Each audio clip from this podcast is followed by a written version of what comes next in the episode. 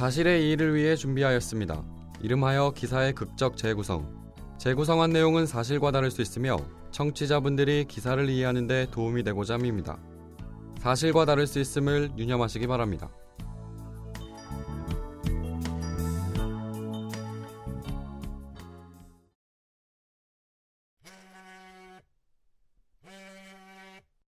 박성준 아빠 되시죠? 예, 그런데요, 누구시죠? 아저씨 아들이 내 목걸이 훔쳐갔거든요. 이거 어떻게 할 거예요? 바로 경찰에 신고할까요? 잠깐만요. 지금 제 아들이랑 같이 있나요?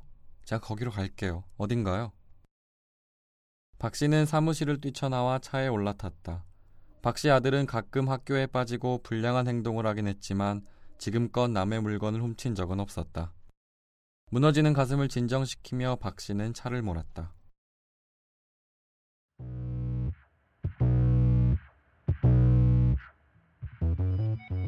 서울시 강남구 신사동의 한 골목에 도착했다.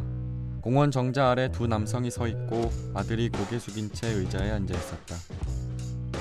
성준아, 이게 무슨 일이냐? 기다렸다는 듯이 한 남성이 불량한 자세로 말을 건넸다. 아저씨가 얘 부모예요? 아저씨 아들이 내 금목걸이를 훔쳤어요. 아, PC방에 잠시 자리 비운 사이에 그냥 들고 달아났다니까? 어떡할 거예요? 옆에 있던 남성이 말이 끝남과 동시에 박 씨 얼굴로 핸드폰을 들이민다. CCTV 화면으로 보이는 영상에서 아들이 비어있는 자리를 기웃거리다 뭔가를 들고 PC방을 나서는 장면이 보였다. CCTV 없었으면 어쩔 뻔했어요? 그 금목걸이 꽤 비싸거든요. 어떻게 하실래요? 경찰에 신고를 할까요? 배상을 하실래요? 박 씨는 아들을 쳐다봤지만 고개를 떨군 채 땅바닥만 쳐다보고 있었다. 아들에 대한 실망감과 화가 박 씨의 마음을 어지럽게 했다. 거대 아들이 맞긴 한데 진짜 금목걸이 가져간 것인지 모를 일이니까 일단 경찰에 신고하죠. 박 씨의 말에 두 남성은 당황스러운 표정을 지었고 앉아있는 아들은 어깨를 미세하게 떨었다. 두 남성을 뒤로하고 박 씨는 아들을 차에 태웠다. 집으로 가는 동안 차는 정적이었다. 아들에게는 폭풍전야였고 아버지는 부글부글 끓는 속과 자식에 대한 애정이 뒤섞여 아무 말을 할 수 없었다.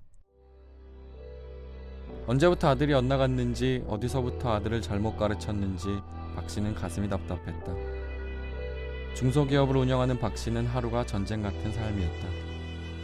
대한민국 모든 아빠의 마음이 다 똑같듯 가족이 잘 수 있는 집, 맛없다며 매일 남기는 밥, 비싼 브랜드를 사달라며 입고 있는 옷을 탓하는 자식을 위해 하루를 보냈다. 자식과의 대화가 부족하다는 걸 알고 있었지만 떨어지는 매출을 보면 가족의 미래가 어두워지는 것 같았고 남들 자식처럼 알아서 바르게 올바르게 커가길 바라는 측면도 있었다. 하지만 아들은 간혹 학교를 빼먹고 불량한 친구들과 돌아다녔다. 그때마다 윽박과 화를 내면 아들은 두려움에 떨며 잘못을 인정했지만 그때뿐이었다. 남의 물건까지 훔친 아들을 앞에 두고 있자니 정말 호되게 가르쳐야겠다는 생각이 들었다. 박성준, 네가 한 잘못이 얼마나 큰 것인지 네가 한번 경험해봐. 넌 더 이상 아빠가 말로 해선 안 될 것 같다. 물건 훔친 대가 네 스스로 책임지게 할게. 같이 경찰서 가자. 곧 경찰서에서 연락이 왔다. 두 남성이 박 씨의 말대로 신고를 했고 박 씨와 아들은 조사를 받으러 경찰서에 갔다. 이미 도착한 두 남성은 조용히 박 씨에게 다가왔다. 아저씨, 애도 어린데 그냥 합의하시죠. 합의하면 좋잖아요. 아, 오래 가봤자 애 신상이 좋을 것도 없고, 에? 아저씨, 그리 하시죠. 박 씨는 이상했다.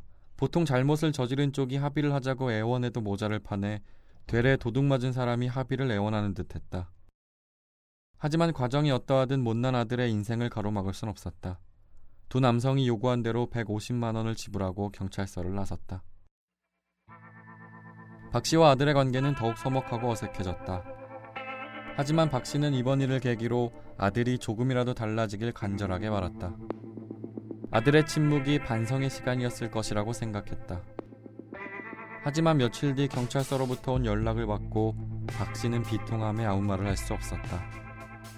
박 씨의 인생이 부질없어 보이고 지금껏 무엇을 위해 살았는가라는 생각이 머릿속을 떠나지 않았다. 경찰서의 말인즉 아들이 두 남성과 짜고 박 씨를 속였다는 것이었다. 합의만 바라는 두 남성의 행동을 의심했던 경찰이 절도 사건을 재수사했고 결국 전모가 드러났던 것이었다. 아들은 박 씨가 계도 차원에서 용돈을 줄이자 여기저기서 돈을 빌렸다.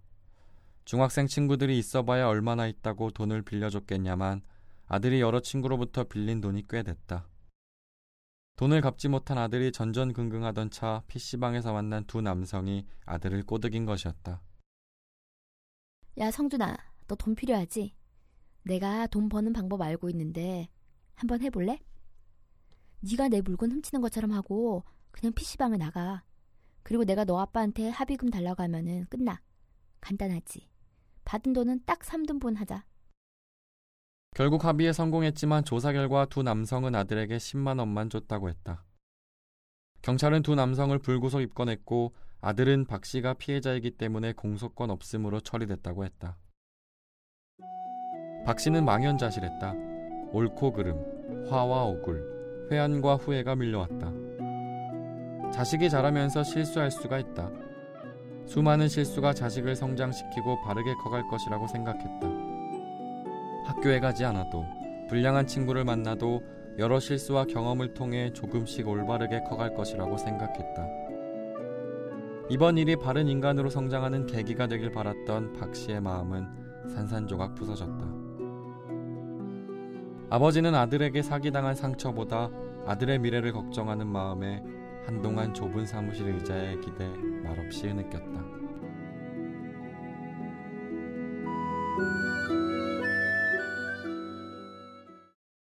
아버지를 상대로 사기를 친 중학생 아들이 경찰에 붙잡혔습니다. 서울 강남경찰서는 지난 23일 박 씨의 아들이 공동 공갈 전과가 있는 주모 씨, 김모 씨와 합의하에 아버지 박 씨에게 사기 행각을 벌인 사건의 전모를 파헤쳤다고 밝혔습니다. 중학교 3학년생인 아들은 박 씨가 용돈을 줄이자 주변 친구로부터 돈을 빌렸고 더 이상 갚을 수 없는 상황에 이르렀습니다. 평소 PC방에서 안면을 튼 주 씨와 김 씨는 박 씨의 아들을 꼬드겨 자신의 금목걸이를 훔쳐 달아나게 한 뒤 박 씨와 합의를 시도했습니다.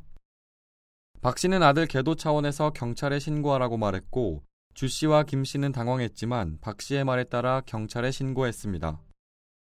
경찰서에서 주 씨와 김 씨는 의도적으로 박 씨에게 합의를 요구했고 이를 수상쩍게 여긴 경찰이 탐문하던 중 사건의 전모가 드러났습니다.